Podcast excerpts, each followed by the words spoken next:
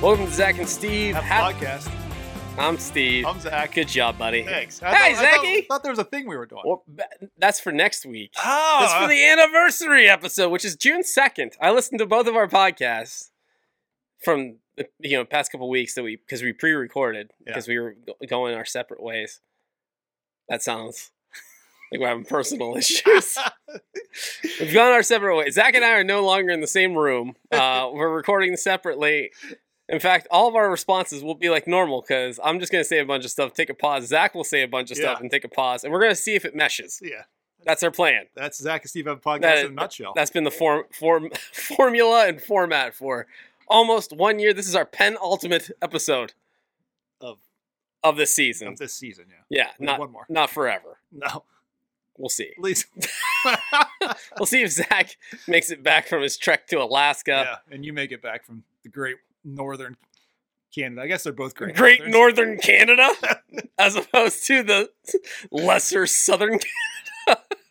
I guess you would be in the lesser southern. You Canada. you wanted to say the Great White North, Yes, I did, but that- which refers to like the snowiness of everything correct. and polar bears. Yes. There's polar bears everywhere. No, there's not. I think there are. I just I don't think we see them they're invisible. because you you've You heard can only, they only they're invisible everywhere else except in Canada apparently. or or also Alaska. Sometimes Yeah. they're up there. I will I will say this. Yeah, they're they're they're everywhere. Like polar bears are very good at stealth mode. Yeah, And they're like, they they're like also- Bigfoot. They can also adapt to their surroundings. So a, a polar bear in eastern eastern Ohio and western Pennsylvania is uh, brown and green Oh, to blend in with the trees. so it's got like that active camouflage. It's got active camouflage. It's like the dinosaur in Jurassic World. yeah. So so it can camouflage itself. so a polar bear really isn't has nothing to do with like being cold and white or anything. No, it it's has just to- it's just because when you see them up in Alaska, they have white Yeah. because they're It- Canada. that- that- that's that's what it is. It's uh, They blend the- in. the- it's not polar as in cold. It's polar as in opposite. yes, that makes complete sense. They're polarizing creatures, Yeah. Zach. You know that's what they are. They're- anyway, Zach, yeah, Stevie. I forget what we had going on for the past couple weeks. Why we couldn't get together? You had something going on. Uh, did you have like a I had zoo to go trip? to the zoo. Did you see a polar bear? They did not. I, I, don't, I didn't see one. Uh, see, that's the thing. Zoo. That's the thing. That's true. I'm, I'm starting to think about. It. Do you this. remember seeing a polar bear? I didn't see. Because they have one in every exhibit. That's true. It's just hiding in the background. They're always there. Yeah. No, I didn't see it. They camouflage. Yeah. They can also camouflage as other animals. So if it like walks in front of the other animal, you don't see the animal for a moment. It's not. No, no. They become other animals. oh, okay. Yeah, it's crazy. So they just like more. When you see that, well, yeah, when you see that rabbit gnaw your leg off, that's where that's it's where an the, actual polar bear. that's where the Mighty Morphin Power Rangers came from. They're all an- polar bears. Animorphs. Animorphs. You remember that book series? yes, I did. It was really dumb. Yeah. It What? was a really bad book series. this is almost as dumb as this conversation. Yeah. So we went to the Cleveland. Yeah, Zoo. you went to the Cleveland Zoo. It was the first time I had been on a school bus in about 20 years. Yeah, tell me It was about a terrible experience. how's that. How's that knee room in the school bus? I, there's Who- not any. Who designed those things? It's like let's put three more seats than actually can should What- be on yeah. on this bus. What psychopath them all in there. designed a school bus so that your knees are jutting into the back of somebody in front of you? Yeah, so the so the actual seat material itself has a little bit of give, so your Always. knees kind of go in a little. And what bit. is that material? Like vinyl, Uh, yeah, it's like it's vinyl. rubber, flat vinyl. Yes, I don't know. it's the thing they make the space shuttle. out It of. smells. School and school buses always smell bad. yes, they well, it's the combination of whatever the school bus smell It's is. foot plus stink. feet, and Oh gosh, and it's seventh Doritos. grade bo. yeah, or they're coming to realize I probably need antiperspirant. yes, that's They they're don't. coming to the age. Yes. So Zach, So you- we were on the bus, and I, I wasn't, I didn't plan this out very well. Yeah. So all of the other leaders on the group were all women, and then there was me. well, it was so supposed to, it was supposed to be Laura. It was right? supposed to be Laura, but she, something happened. She had she had something come up that she couldn't go on the field trip. Yes. So they needed the extra leader, and I have clearances because I did the flying thing with with the with the uh, the, the play. Remember? The play? Oh So I yeah, you said clearance flying thing, and I immediately I'm like, I see you in the air. in an airplane. No, so I had no, just in the air flying. because I see you in the air flying. You're not supposed to tell people I'm a superhero, Steven. That's that's my secret identity that you just let out of the bag. I meant falling with style. yeah. So I have my clearances because Yeah, of that. yes, of And course. they're like, "Oh, Laura can't go. Zach can go." I'm like, course. Yeah, he doesn't work Fridays, other than doing the podcast and Yeah. the church. I think Laura so- just like signing you up for things. She signs me up for everything. So yes, so I, I'm on this trip. So there's all the other women in the front of the bus, and then Yeah. all the kids are in the back, and there's Yep. like a four gap seat between you know any kids and the leaders. I'm like, I'm gonna go back here because I feel like we need you some sort, creeper. some sort of. That's that's our job, right? You're supposed to chaperone. So I go back and I happen to get the seat that's got the wheel well, and I forgot that was even a thing on a bus. You sat on the hump seat? I did. So not only is there no room for my legs to begin with, now I'm on the hump seat. How many kids were on this trip There was the whole fourth grade. It, it, at West Middlesex? yeah. So So there was 25 25. kids? There was two. Yeah. It's not a very big school. I, I wasn't being mean. I- no, there's. I think there's about 60 kids in. His oh, there's class. okay. There's that so many. there might have been 30 kids on the Okay. bus and the, adult leaders. So I was sitting there and we got 15 minutes into the trip and I thought I was going to throw up from the smell, no and the way. bouncing. Yeah, dude. I hate school buses. It was awful. We used to take school buses up to Cedar Point like early on. We don't do that no more. we ride in style. We now. go. We dig a coach. Yeah. Coach buses only. So we got to the zoo and the, it was good. I I uh, we had enough leaders that uh, there was only three students in my group. It was my son and two other boys, and my only job was to make sure that they got back to the rendezvous point at the end of the day, and they had fun along So no mishaps at the zoo. Yes, they can't get eaten by anything. They can't find the. No, I said you didn't have any mishaps at the zoo. we didn't have too too many. Not too many. So the first place. Okay, have you ever been to the Cleveland Zoo? Yes. There is. Can I tell you about my experience going to Cleveland Zoo? After I'm done? Okay, go ahead. So there's the main part of the zoo, and then the rainforest is like on the. It's like not in the main zoo. The, the rainforest exhibit. It's outside, Uh-huh. and so the kids want to start the rainforest exhibit first. Whatever. We go across the road to the rainforest exhibit, but they had to carry their lunches. Their, their teacher was very mean on this topic. They're like, you have to carry your own lunch, and you have to carry it around the park until you eat it. That's so the You- bus driver doesn't eat all the lunches. yes, exactly. O'Doyle rules. They, right? they, they've run into this before. yes. So we're carrying our lunch and we get to the rainforest exhibit and it's an inside exhibit. Yeah. And there's a big sign on the door that says no food or drink inside. So what? so now we've got our lunches. We're, we've already made a decision we're going over here. So there happened to be a little dining area Yeah. outside of the Yes. rainforest exhibit. So we go sit down at the dining area Mhm. and we're like, what is that smell? There is a horrendous smell. I mean, we're in Cleveland, so I mean, it could be It anything, already right? smells. It already it's the smells bad. Browns. So we look, and there's a, so it's an outside seating area. On the other side of it, you can hear like running water. And Mhm. we look, and there's a big sign that says raw sewage. Oh, It was right by the seat where you eat outside. There's like a little cafe inside. There's the rainforest so cafe. Awesome. So so much Cleveland. So we're sitting Can we there. talk about how awesome Cleveland is just in general? it was smelled so bad. Because that conversation would last all of two seconds. Yeah. I'm talking about how awesome Cleveland is. All right, ready? One, two, three. How awesome It's not. Cleveland is. It's not. It's That's it. It's That's done. Yeah, it's terrible. the worst. Yeah. So other than that, my I had the two boys. We all made it back safe, except at one point where we're by the rhinoceros exhibit. All right, Okay. and the and the one boy goes, "Hey," and I look, and there is blood everywhere. What? I'm like, what is going on? Why is there? And he was like, I've got a bloody nose, and he's got blood pouring out of his nose. It's Oh. all over his shirt, all I- over the ground. I thought you meant in the exhibit. There was No. blood There's everywhere. blood all over the boy. I'm trying to take like watch. You know, I'm my chaperone responsibility. Yeah. I'm like, oh, okay. Uh, so we had to go and the restroom, and uh, he had to, you know, take care of his bloody nose. This happens all the time. So good. but yeah, we were done. And it looks like our looks like our group had a like a like a fight with a wolf or something. Because the one kid's like got blood, like he had a thing up his nose, got blood down the. front. yeah, I thought you meant like a rhino had been attacked by another animal, No. or like one rhino gored another rhino. the polar bear got it. That's exactly yeah. That was probably it. Yeah. How do we know that the, the polar bear didn't? that's that why. That's why the little boy had the bloody nose. Yeah, I was gonna say the polar bear definitely gave him a bloody nose. Yeah, he, he, didn't see it. he He ran right smacked him. into it. Yeah. smacked him with a coke bottle. Yeah. So what about your uh, Cleveland Zoo? Well, I just remember going when I was. I, I haven't been there in a number of years, but I went with a friend of mine back when we were in fourth grade. Like that's must la- be a fourth uh, grade. must be a fourth grade thing. So, I- but I remember distinctly. So it was a friend of mine, and his dad was a ter- terrible driver. Oh, nice. Terrible driver. All right, and this is I'm not making fun of because um, his father his his father was a very sweet man, um, and so this is nothing about him personally, but he was a shorter individual, Okay. um, and like he did not see over the steering wheel Oh, very well. I'm dead serious when I say that. That's not mocking this gentleman. I loved him. He was such a You're good, just- sweet, you're sweet speaking guy. truth of what this. Yeah, just just kind of give you.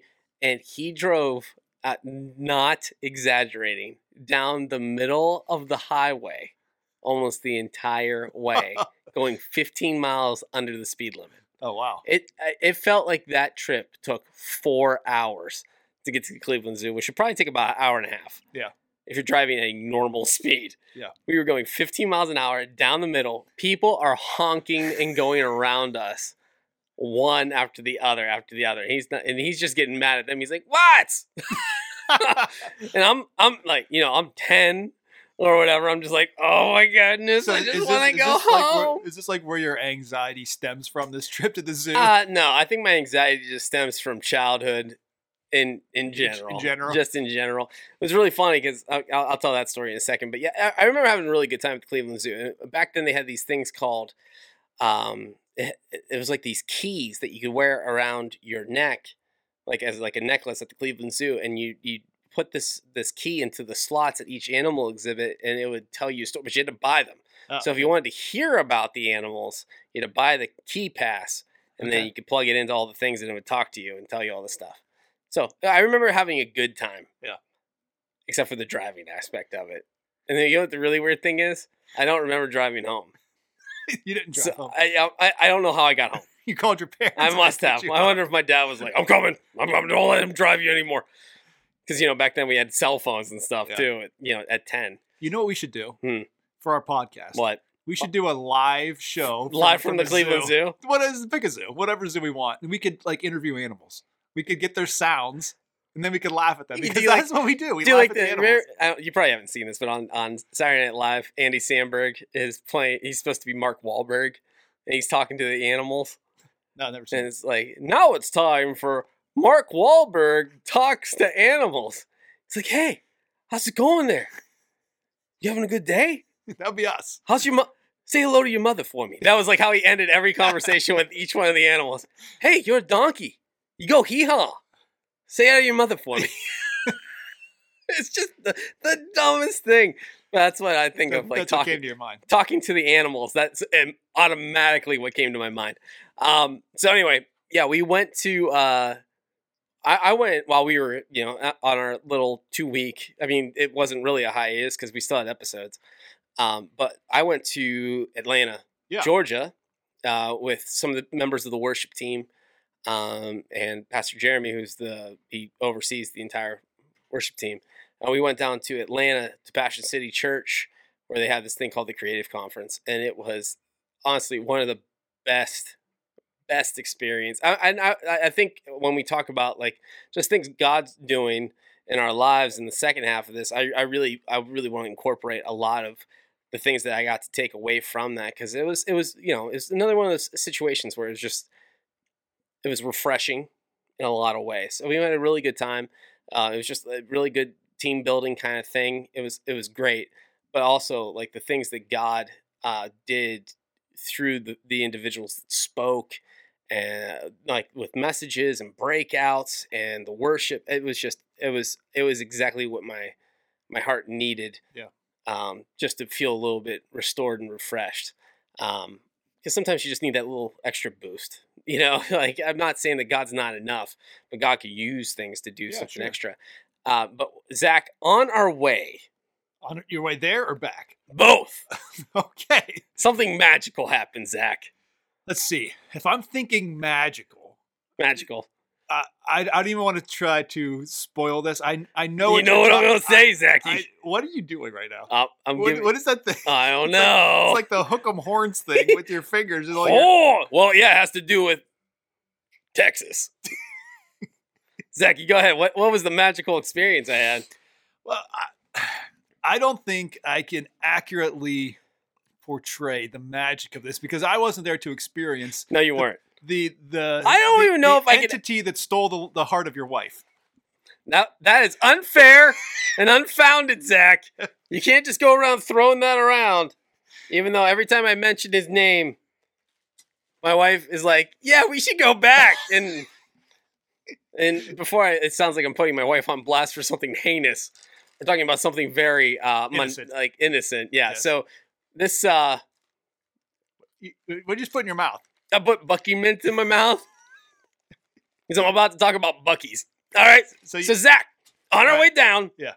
and on our way back, on our itinerary, because we had an itinerary You for did. this trip. It was very impressive. The last stop was Buc-ee's. so it said it on your itinerary. On the on the thing, it said we're going to Buc-ee's. We're probably gonna eat dinner there. what is Buc-ee's? Buc-ee's Zach is is one of the greatest things ever created. All right, and this is gonna sound ridiculous, but it's a rest stop slash truck stop slash fill up your tank kind of place Slash Walmart. slash Walmart. Okay, Buc-ee's is a convenience store on steroids, and then those steroids took more steroids. All right, that's not an exaggeration. I didn't know what I was expecting because I mean, okay, so just to paint a little bit of a picture, when you're on, I think we were on 71, 71 South or I don't know. I'm not. the 71 who went on the South going down towards uh, Atlanta. Yeah. we You start seeing these signs at like 50 miles where it's like, hey, Buc-ee's. What is Buc-ee? Well, Buc-ee is a beaver. Okay. and I actually have a bunch of facts about Buc-ee's. We'll get into that. I'm gonna see. I'm gonna test your knowledge Of Buc-ee? of Buc-ee. Of Buc-ee the Beaver, or just beavers in general? No, not beavers in general. That'd be a that'd be, That'd be a great game. Yeah. I, no, that's not the game. Um, so it starts seeing signs, and they're all like clever. Yeah, I, let's get the potty started.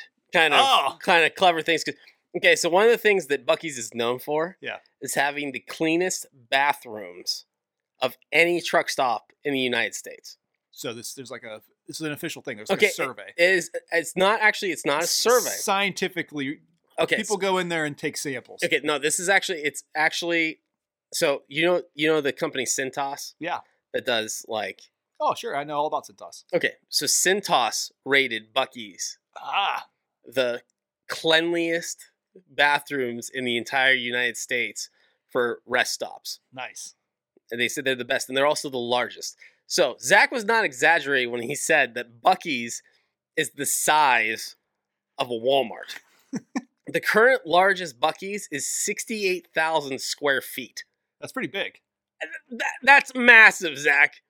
That's a huge, huge store. It's just a it's a convenience store. Yeah. that's all it is. It's just a massive convenience This, store. this has made a, a divine impact on you. it has. I don't know if I'll ever look at a gas station the same ever again. You you got back like over a week ago, I got so much Buc-ee stuff. and all you've been doing is talking about Buc-ee's. I, I, for a I- I week can't straight. stop, Zach. I can't stop. I got mints that are Buc-ee themed. I just put a couple in my mouth right the second. I have a hat. I have a coffee mug. That's what I, that's what I drank my coffee from this morning. The first thing I saw when you came back is you had a new hat, and it had this weird beaver logo on it. It's Buc-ee, man. Buc-ee has changed everything. But you wanted to get your picture with Buc-ee. I got my pic. So at the back up, back up. We got back up. Back I got to paint the fuller picture here, Zach. Right. So on Thursday or Wednesday morning, Yeah. we took off for Atlanta. Um, we finally get to the final stop, which we went to the Buc-ee's that was in Tennessee. Okay. Just outside of Georgia. Am I boring you? I'm falling asleep. Yawning? Yeah. Oh, I'll throw a mint into your mouth. All right. That'll work. There we go. Uh, so I forgot what I was doing because you did that so you timed that so well. You made a weird sound. And you're like, so we get to this Buc-ee's and listen, look up Buc-ee's. Yeah. this is magical. All right. Anyway, yeah, Zach, guess how many? Guess how many pumps they have at a Buc-ee's? I know the answer. Give me the answer. A hundred some. There's 120 pumps at a Buc-ee's. That's a lot of pumps. 120 pumps for gas. That's a lot. That's how big this place is. Then you go inside and everything's Buc-ee themed. Like that mass that, that that logo is everywhere. Now we got there at around probably seven o'clock Okay. for dinner. We roll in. Zach, they have a like a smoked meats section. They smoke uh, brisket and like pulled pork, all kinds of stuff on site. There you go. You can just grab a sandwich, all that kind of stuff, and it's like it's it's wild. They have one of the largest beef jerky sections in the entire world. Wow. I don't think you can't appreciate it because you, you you didn't get this. If you would have saw this, Zach, you would you'd be singing its praises as I am. And once again, the cleanest bathrooms I have ever seen in my entire life. I'm happy for you. There's also a polar bear. well, yes, it had to be that. That's what Buc-ee is. He's Buc-ee's bear actually you- a polar bear that you can see. Yes. So anyway, but we had a, a great time. So on the way back, we decided we're going to stop at Buc-ee's two more times. Good- So- Two more- so you so- went to Buc-ee three times. We stopped at Buc-ee's for breakfast Yeah. and then again for lunch nice. on our way back. One in Tennessee and then one in uh, Kentucky. The one in Kentucky is m- bigger than the one that was in Tennessee. Wow. And the biggest one is opening next year Oh. in Lubbock, Texas. Oh, It is 75,000 square feet. that's huge. So they added What would they put in there? 6,000 more square feet. An amusement park. I, I, I think there is. Yeah. I think So, there is. so There's apartments. I, apartments. want to hear how this whole interaction went with your wife. So okay, so on our way back, around lunchtime, we stopped at the one in Kentucky, and it is jamming. Yeah. So the first two times that we went to Buc-ee's on the way down and then again for breakfast, there was really not a lot of people. I'd say like fifty. Yeah. Maybe maybe fifty ish people in there. I was like, okay, kind of what I expected. Maybe Normal. hundred. Zach, on our way on, at lunchtime on a Saturday in Kentucky, there's clearly nothing else going on in the state.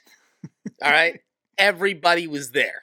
Yeah. I bet if there was a thousand people there, I would not not be surprised at all. I mean, it was crawling with people. You could barely move. It was so tight, and that store is massive. Okay. So anyway, on Saturdays they bring out the Buc-ee mascot. it's the guy in the costume, in the Buc-ee costume. He comes on out. He takes pictures with the fans. Yeah. All right, and he's popular. Okay. We had to wait in line to get our picture taken with Buc-ee. Okay. So anyway, I see. So Sarah and I got separated um, for a minute because I got um, Beef jerky. I did not get beef jerky. I have a tooth problem. It's a long story. Um, but anyway, I didn't get beef jerky, but no, I think I got. Sarah's like, "How much stuff did you buy from Buc-ee's?" I'm like, "I don't even know at this point." So I just kept finding stuff. I'm like, "I gotta have this. This is like way too cool because it's just so stupid, like in the grand scheme of things." But I saw the mascot. I'm like, "Oh my goodness, I gotta get my picture taken with this mascot." But then I thought to myself, I'm like, Sarah will be really upset. Yeah. You got to do it with your wife. Exactly, right, Yeah. Zach? You do it together. That's yeah. we- That's a that in, in my mind. That's a picture that's framed. It's up here in the office. yeah, yeah. We You- it- me, Your your beautiful bride and Buc-ee. Uh, yeah, Yeah. exactly. That's how it should be. Right. So, I, I, I was like, I'm gonna wait until I see Sarah and we'll go. S- I so soon enough, a couple minutes later, I'm talking to a couple other people on the trip, and I see Sarah come running, skipping over, like, as excited as can be. She's like, "Look at this!" and she has a selfie of her and Buc-ee. And they're like they're touching. Look in the, in the picture. Jeremy thought this was the funniest thing in the world. It looks like they're touching fingers. It was, Like- that, it was that magic moment. Yeah, it was. It was like this magic moment, like that. Um. So anyway, so that that so that became like the whole joke. Yeah. Like the rest of the way back is that my my wife now loves Buc-ee more than she loves me. Yeah. But you know, and I'm I'm coming to terms with it. I'm I'm working through some things. You know. Uh, Yeah, it's, that's like, it's just a big joke. But we had such we had such a good time. It was really really nice experience, and I can't wait to kind of share some of the stuff that we got to experience um, on on at the conference itself. So, uh, uh, unless you have something else, Zach, I think we could just move right into the next segment. yeah, I think let's move. Hey, when we come back, part two, we're gonna talk about things God is doing in in and through us. See you in a minute.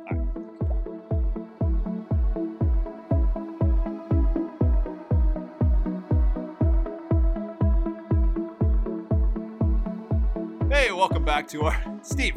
I got a question for you. Yes. Your your allergies been bothering you. I, my allergies have been horrible this year, man. you look a little bit drowsy over there. I'm super drowsy. I'm so so drowsy over here. we were just joking before we came back in. You said you were drowsy. You were either sneeze because Well- you're, you're either sneezy or drowsy. I said so. I got the seven dwarfs coming on over here. you call me dopey. Yeah. So the only one you're not is happy. I'm never. I mean, I would never be happy at all. Yeah. I don't know. I'm a pretty happy guy. happy like, guy, I'm, yeah. I, like I'm not. I think. I think it's kind of a joke that I'm not a happy person, but I'm. I think I'm a relatively happy person. Yeah, you are. Yeah. Um. So Zach, yeah, I wanted to talk to about just like we've been talking a lot about the things we see God doing in us. Are you okay now? Yeah, I'm just trying to. Your eyes I'm went butterfly mode. What just happened? taking it all in. What? I don't know. My eyes are dry. Okay, so I here's another thing. I mean, before we jump right into our topic, um, my wheeze, bit. You know I- what? my wheeze. Your wheeze. I didn't realize I had a wheeze. You have a wheeze. I have a wheezy laugh. Whenever you start laughing, that I think that's every everybody who listens to our podcast. That's the favorite part of the podcast is when Steve starts laughing. I don't know, man. I hate my laugh. No, I like it. Every, everybody loves your Uh, laugh. I don't like your deep eye contact and saying, "No, I like it." That's why I was fluttering my eyes at you, Steve. You're batting your eyelashes at me. Oh, I like it. he got allergies too? Yeah. anyway, there, there goes the Steve wheeze off mic. you all right? No. I'm gonna be okay. All right. Something struck me as silly. All right, you back? No. What happens when Steve takes Benadryl? Oh, I, I'm feeling a little floaty. Yeah, it's like I, I can't stop sneezing. I've been sneezing nonstop for for weeks. It feels like, and like with my back the way that it is, it hurts. It's so painful every time I sneeze. That is true. That's Um, the worst.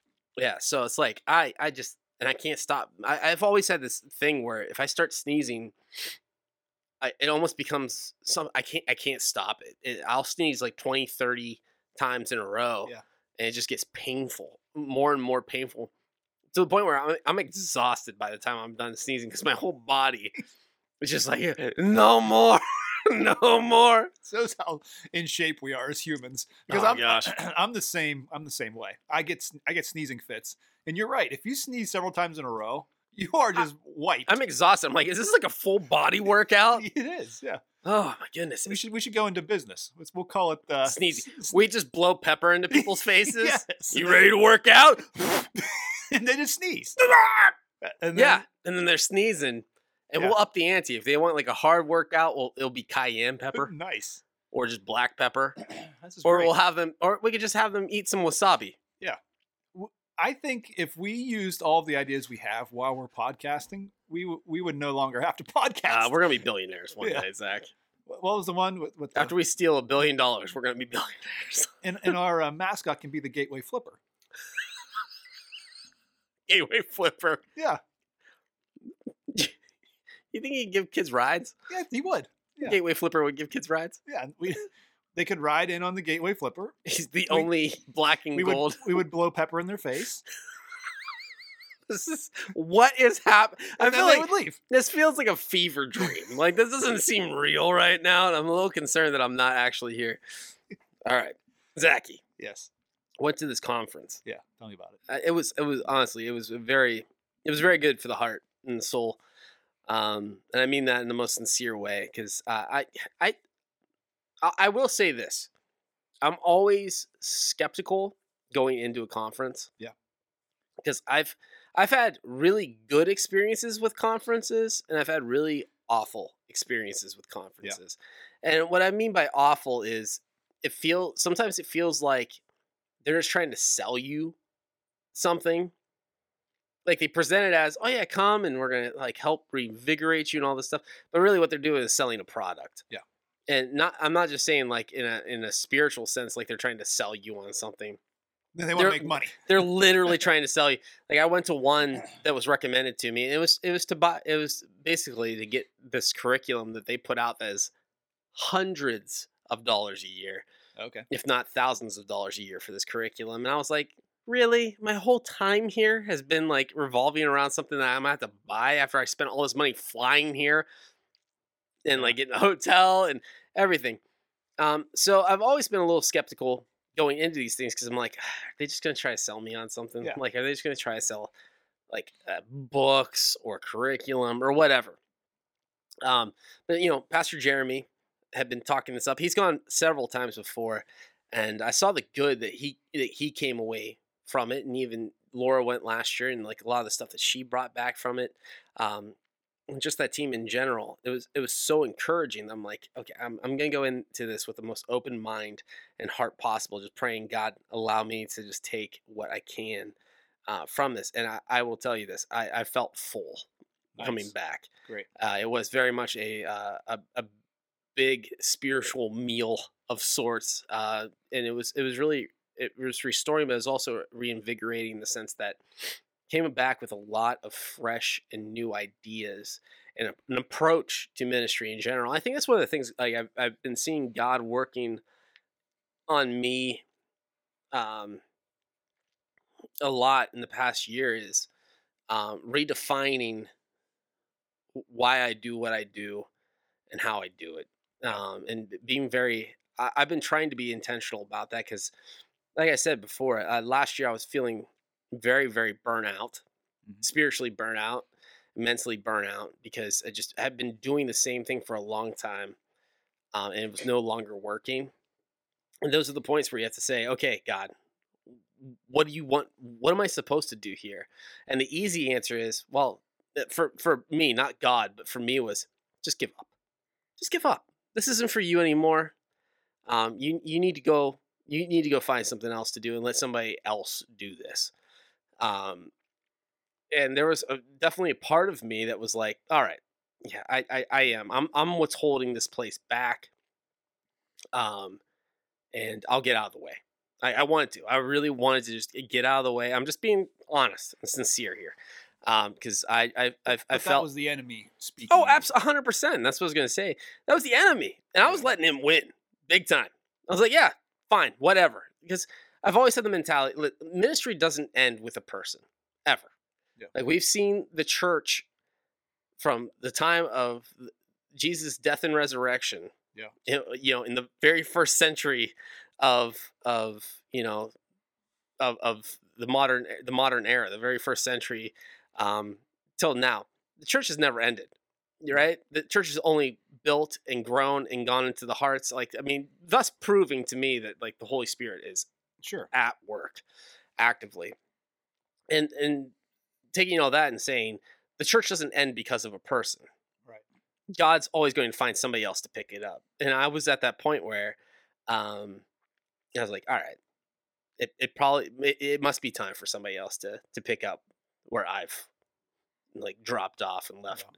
You know because i just i was like I, I can't i don't i don't I, I I'll, you know just questioning my calling even you know like okay maybe i maybe i misread this Yeah. you know completely just allowing the enemy to blind me to all the things that um, god has allowed me to do and be part of and see success for his glory not for my own i could care less if i'm successful or, or notable or anything like that Yeah. but the reality of it is you know it's like okay god's like trying was trying to get my attention and say all right i need you to do something different Yeah. um, and you know it's been a year of searching for that in the past few months of actually um, realizing it and seeing it happen as I've just trying to change my mind and my heart and my approach to what I do. And then this, this, this conference, I felt like was uh, the uh, crescendo Nice. to that, right? It was like, all right, like, okay, now I have all these new tools and these, uh, like this new mentality. Yeah. Is that what I really liked about Passion City? I will say this is like, I've never been the biggest Louie Giglio fan as a speaker. As a person, I've always thought he was like awesome. Yeah. Like, just you could tell he's just a very sincere individual, um, very uh, kind and loving, and doing what God is calling him to do. And he's built a massive ministry out of it. it just not even saying because of the church, his church, but out of the passion movement in general, which has only grown for the past. I think I think it started in '97, so 25 years, 26 years that's been in existence. We've only seen it build and continue to be an influence on the next generation of young people. Because like what the passion movement was for a long time was uh, it was like a, a three day conference event for people 18 to 25 and just like kind of reinvigorate them, teach them, give them tools Mhm. on just how to live out their faith. Then he starts a church. I think like I don't know if it was 10 years ago, if they did, if if it's even been that long. He Start this church. He's doing this work, and what I've come to love about him is that I feel like a lot of these guys that build big churches, you only ever see like the business end of what they're capable of doing. And I'm not trying to like bash anybody because some people are very good on the business end of things and they're very successful from it. Like I think of guys like Craig Groeschel. I happen to have his book on on my my table. He, he writes a lot of of, of self help books in a way that are for ministry leaders. Yeah. I feel like he's he's very good at helping people understand what it means to be a leader. Mhm. But sometimes I feel like when people are so good at the business end of things, on the spiritual end of things, and I'm not saying Craig Groeschel's not a spiritual individual or like a good Christ follower, but what you see a lot of times is these guys like kind of negate that, and it's like this is how you make it work. Yeah. What I see with Louie is the balance, Mhm. and I, I I use that word a lot, balance, because I think we do have to find ourselves in the center of everything, you know, and that's where Christ should, meets us constantly. Is at the center of all things, right? There, there has to be balance because it can't just be one thing or the other. It has to be both. Um, and what, what I mean by that is specifically to ministry is we have to have the heartfelt stuff, Mhm. and then we have to have the uh, well thought out, well constructed kind of stuff. And that's what I came away learning a lot from is that there can be a balance of the two specifically speaking about how they do volunteerism Mhm. at Passion City, which I I, I love, and I, I um, it's called they call their volunteers door holders. That's a good term for him. It's a great term, Yeah. and that's the thing. Like and that's what one another thing that I loved about the church in general is that they're so intentional about uh, how they they label things, how they name things, everything. So a volunteer is not a volunteer; Mhm. they're a door door holder. Why are they a door door holder? Well, it's because like it goes goes out the verse. I'd rather be, um, oh my goodness, I'd rather be a like a door keeper or door holder. uh, You know, I'm I'm I'm destroying this, I, don't, Thing. I don't know the verse. uh, but it's like I'd much rather be a door holder. A doorkeeper in your house than a Yeah. king or something like that. Exactly. That's the idea. That's the idea. Is like because a door holder is letting people into an experience. Yeah. So it's not just about me, and that's what they do so well. Nothing is about the individual. It's all about us together.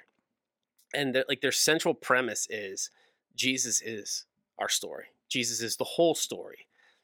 And that was one of the things that kind of struck me because I thought about even in my teaching and how I teach the teens and how I approach teaching the teens is I get so caught up in the minutia of of topics and situations and explaining why this should matter to them.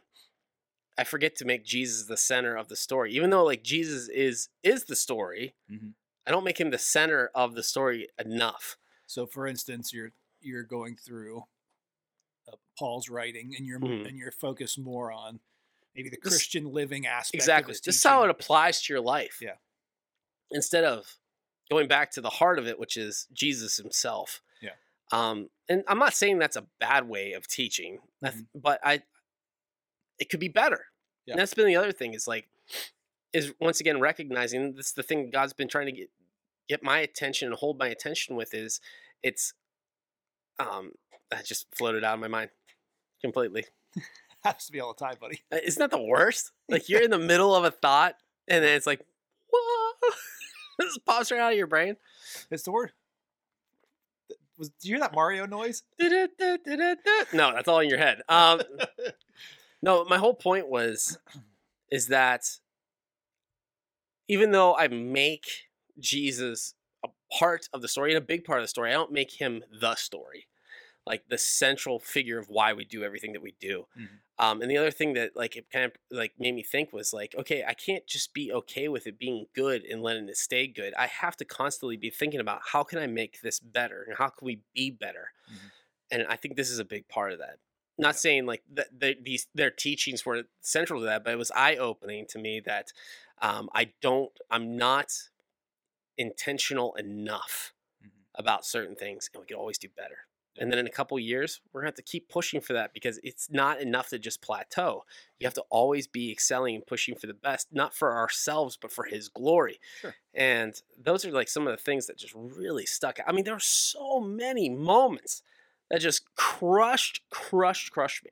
Absolutely crushed me. Great. Um, I would say one of the things that really stood out to me, it made me think about the kind of leader that I want to be.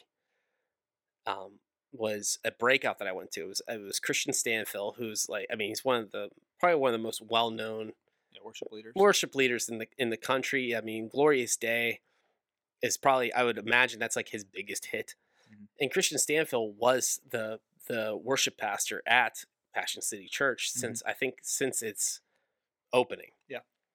All right. But then you come to find out in this breakout and this is I mean, they made it public through this breakout, so I don't feel like I'm not trying to gossip, but he revealed a very personal struggle that he had gone through.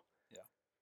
And the feeling of isolation and loneliness he felt in that Yeah. and going through this situation for him it was alcohol like Yeah. he talked about it, he's like i found myself just in this deep state of depression and i i resorted to something that was starting to just consume me i was consuming it but it was consuming me you know um and he said his greatest fear was that he would um bring this forward and he would be shamed and he would be pushed away Yeah, that's the sad thing about Christians. We're supposed to I be know. loving, but a lot of times we're condemning. Exactly. And I mean, and I I understand his fear in that. Yeah. Because I mean, people do usually like, "Uh, how could you? Yeah. I would never thought you would have done this, or you know, how how could somebody of your stature and all the things you've done like allow yourself to do this? But the thing is, like, he was very human. Yeah. And bringing it forward, and that was revealing to me because I think we have to be transparent about our shortcomings because we're trying to like you know make something of all of this right we're trying to use our story and tell other people about how god has seen us through it but the other thing that spoke to me in this was it so this breakout was actually him it was he and louie giglio Okay, Lu- together. louie sits down yeah it was almost like an interview Mhm. format it, uh, kristian does not strike me as a once again this is not but he was not going to be one that would get up there and just teach a lesson like Okay. he doesn't have that kind of personality so he needs somebody to like kind of keep the conversation going um and so louie asking him questions and all that kind of stuff and then kristian would do a few songs that he wrote about his experience and all that and like how just god was changing his heart and his life. But the thing the, the amazing thing about and sarah talked about this this past sunday the amazing thing about our seats were we were in the front row but off to the wayside. So we had this weird side view of the Mhm. stage but from our side all you could see was louie looking at kristian as he played this song and the tears that filled his eyes and this love that he had for this young man who kristian thought would not understand Right. or condemn him or never look at him the same way Right. and the only thing that we i saw was the love in Louis'. On Louis' face. Exactly. And that to me was probably one of the biggest teaching moments of the entire thing. Not even an intentional teaching moment, but the things that like getting our hearts set on the right things. And like and it's loving people through hard times. Right. Because you know, we think that as uh, you know, that as believers especially that if I if I fall short, people are going to judge me and they're never going to look at me the same way. And so I'm going to isolate and I'm going to allow the enemy to like make me believe that um, I'm not a good person. Yeah. Because of this, and that nobody will ever understand, and that I'll never be forgiven, and that's like how the enemy destroys us because he isolates us and makes and, like just reinforces these ideas like "He- nobody's going to understand this. You're alone. Yeah. You are alone. You have to bear this burden the rest of your life, like by yourself, or until you figure a way out of it. And then you know, but God's like, no, like Right. people that know me and understand me are going to love you through it. And that was one of the things that Louie talked about. Like, so he got that phone call from him, and you know, and Kristian's terrified that he's going to lose his job Sure. and everything. And he's like, no, I love you, and we're gonna, I'm gonna help you through this. It wasn't like it's okay. It was a okay. I understand. What are we gonna do to fix it? And how can I help you fix it? Yeah. Man, that's got to be our hearts in ministry. Yeah. In general, with everyone. I mean, but especially Christians. Sure. like you know i mean we have to present that to mm-hmm. everybody but like we as as christians and a lot of people get this idea that as a christian i have to be perfect Yeah. and while we should be striving to be the best that we can be for the glory of god to understand we're also human we're going to make mistakes we don't actively make mistakes or make choices that are bad because just because we're like oh god will forgive me like that's that's not proper Right. but understand that yeah we're going to get tempted sometimes and sometimes we're going to fall short because we're weak Yeah. and but ultimately god god will forgive us so don't let the enemy convince you but you have to do something about it Yeah. and you have to have a team of people around you that are going to carry you through because he so 'cause he wasn't saying like louie not like his main accountability partner but he's somebody that you know he really values his opinion and his input in his life but he has like three guys that are in his life and it's actually the guy that's now the worship pastor because part of this was hey I th- we think you should probably step back from the role that you're in for you to heal. And that meant him giving up his position as the worship pastor. They have a new worship pastor. It's one of his best friends Yeah. um and which was incredible but he's another guy that's just championing him through it like helping him through it loving him through it. And that to me was like this is the kind of stuff i have to remember in ministry uh, you know, how I treat others is going to really matter. I mean, that sounds stupid, but because it's like, yeah, how you treat people does matter, but it's like, especially when it comes to people falling short and Well, thinking that they're broken. Like, Yeah. man, we, it really does matter. I've said so much that I, I look at our the sound waves. And yours is just, uh, it, it looks like you're like flatlining. It's like you're dead. Go ahead. I'm so sorry. That's all right. No, as a pastor, you deal with people's bad days every day. Yep. And that's that's the hardest part about the job. Yes, is it is. that you need to be Christ. I mean, we all need to be Christ, but as a pastor, you are that's your that's your occupation, right? Yeah. so y- everybody comes with to you with whatever it is that they're struggling with. Mhm. And I'm sure after you've heard the same story 30 times from 30 different people, and they're expecting the same sort of empathy and love that you Yeah. gave the first person that came through. Um, that that as well. That's where the challenge comes in Yeah. because, you know, if you I don't know. If, if you have one bad interaction, then you're a bad pastor. You're Exactly. a bad person. So I'm thinking about Louie. I mean, obviously this was his right hand man forever. So there's there's that yeah, one of his into it. guys. Um, but just the fact, even doesn't have to be a pastor. It can be just you as a person who's following Christ. Yeah. And we all have friends. And I'm going through stuff. They're going through stuff. You're going through stuff. Mhm. Everybody's going through stuff, and we're all going through it together. Mhm. And to, in the midst of of us going through whatever it is, the storm in our life, Mhm. to then love on another person that's going through something as well. Yep. That's what it's that's what it is to be a follower of Christ. Yeah, and, it is. and that's not an easy thing. That's- what it is to be a representation of Christ. Yeah. know? Absolutely. And so it, it, it could be my my struggle is not as much like hearing the same thing from several different people. It's hearing the same thing from the same person Yeah. over and over again. That's that's where my struggle really begins to happen. Like I see that kind of like okay, how are you not getting this? But it's like no, you have to have the same attitude. Like, hey, God's got you. Let's let's do this together. But um, but yeah, it does become hard in in ministry, but just in general as believers, like we're humans and we're broken and we're not always gonna have the right thing to say. But my goodness, do we have to strive for the best? Yeah. Um, and like do everything we can to show the love of Jesus Christ, because you know, just because it's the millionth and first person, you know, Yeah. number one million one, Right. and you've already dealt with this a million times. It's like one more time, it's got to be the same. Yeah. Um, and nobody's gonna be perfect at it, but I think that's the thing that we have to like remind ourselves every day is that I've been saved by His grace and Right. His mercy. This person deserves His grace and mercy, and that I'm an extension of that. Yeah. I think for me, what I've been dealing with, what God's been working on my heart over the last week or so, is the exact opposite of Mhm. what you're experiencing. And that seems to be that's the way that God's working because we've been doing this the last few times. It seems like when I start talking, it's like, yes, whatever you're dealing with, I'm dealing with the the, the opposite end The of the spectrum. end. Okay. And my what I struggle with is letting people help me. You sure? Yeah. Oh, what'd you say? You I say- said, "Yeah, sure." Oh, I thought you said for sure. Are you sure? Uh, Are you no, sure? yeah. Well, how you responded to that, I was like, "Oh, he thinks I said, are you sure?" yeah, that's exactly what I thought you said. No, No, no. but I'm a, I'm a kind of a just my personality is a loner, yeah, you're self-reliant. self-reliant, and I don't necessarily like people helping me because it as a I don't know, I as a person who's in in the position that I am. I mean, Mhm. I'm not a pastor, but I'm pastor light. You're, In, in a, you're in doing sense. ministerial work. Yeah.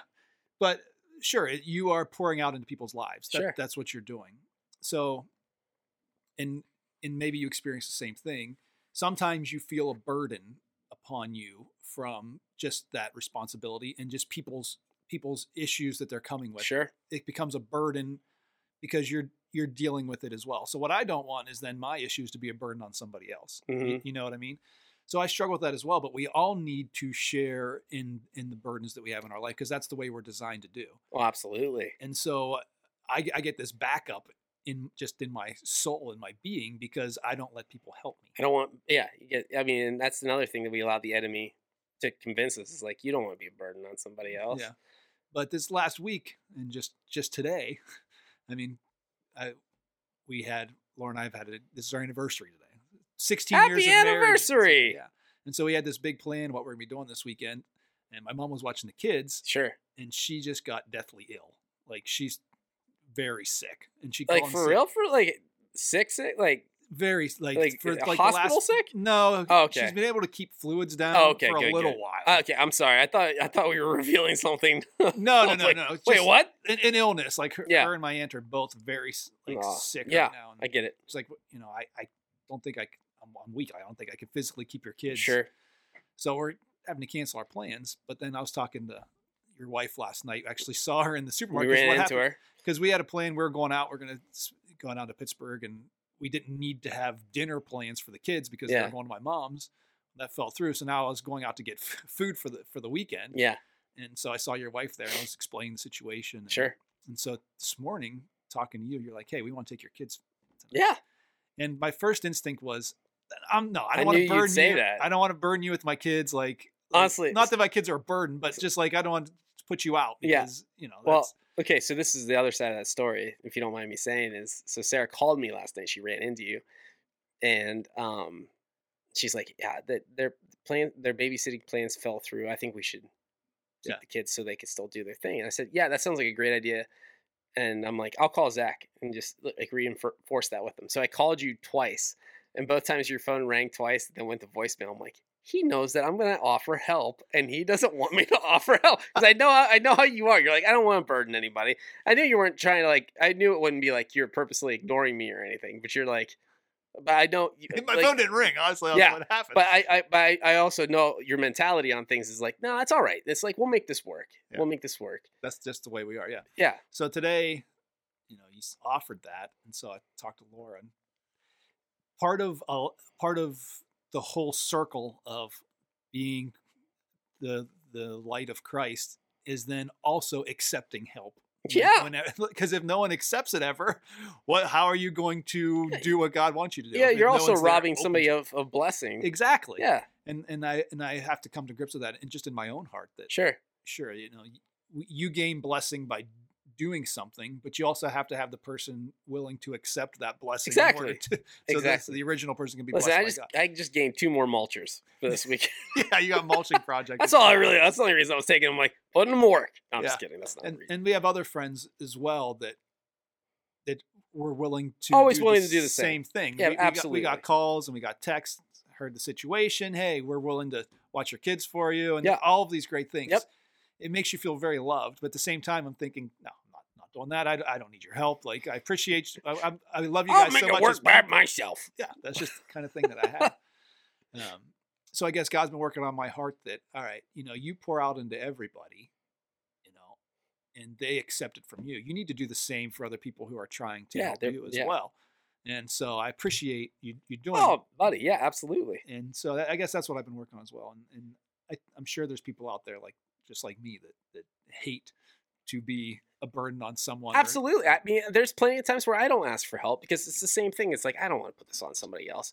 But but but I've been having the same realization. Like, hey, we have to be like if we're going to say that we're you know doing what Christ has called us to do, we have to allow others to do what Christ is calling them to do. Yeah. Because you know we're robbing them of the opportunity the Holy Spirit's placed on their hearts to do something. So if somebody offers something up, Yeah.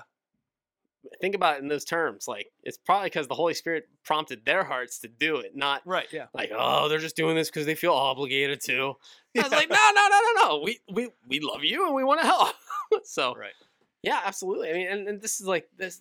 I'm sorry, I, I interrupted you. No, no, that that was basically it. Just thank thanks again for Yeah, taking the kids. It's my pleasure, man. You didn't need to publicly thank me. Um, to all five people that are listening to Yeah. this, just, uh, just our wives. it's just our wives. And but no, it was you know, but it, it's those kind of things though that it really stuck out to me. It's like I I want to be that. You know, down the even down the road when I have some young guy that is you know you know just trying to figure out his life in ministry and he's struggling and i'm you know and i've been in it for 20 30 you know potentially even 40 years at Yeah, that point. Yeah, you're already old. i'm already you know i'm getting i'm 12 i'm you know almost 15 years into doing ministry uh here at new life. It's like i have you know god's given me a lot of um areas of growth and made changes in me and uh, opportunities to grow as a believer. Like that's wisdom that can be imparted to somebody else. I want to be that to somebody um and have that same like heart for them like that like that love that is the love of the father for us Mhm. like i saw that in in like in louie's eyes and i'm like i want to be that Yeah. to somebody it doesn't have to be somebody much younger than me or anything like that but like that's, that's that should be our hearts for anyone our heart breaks for the broken Yeah. not um oh they really need to try harder and do better. It's like wow look at you. Like mr perfect you can pick, pick out everybody else's problems. That's really messed up. Yeah. like no i want i want to be that to somebody but that was like one of the big big big key moments and i'm like and that was like i said it was not a, a moment that they planned for. That was just a moment that happened. There's so many other teaching moments that i felt were fantastic and like just how god aligns everything. Ultimately for his glory but to to bring more people into the fold uh, it was really interesting so brooke ligertwood Yeah, ligertwood yeah. One that's brooke fraser Yeah. from uh, Hillsong. from Hillsong, uh, who wrote songs like Desert Song and Hosanna early. Yeah. Like, I, you know, we learned, you know, she's not even 40 yet. So when she wrote those songs, she was like 24, 23, something like that. Um, you know, she, she did a message.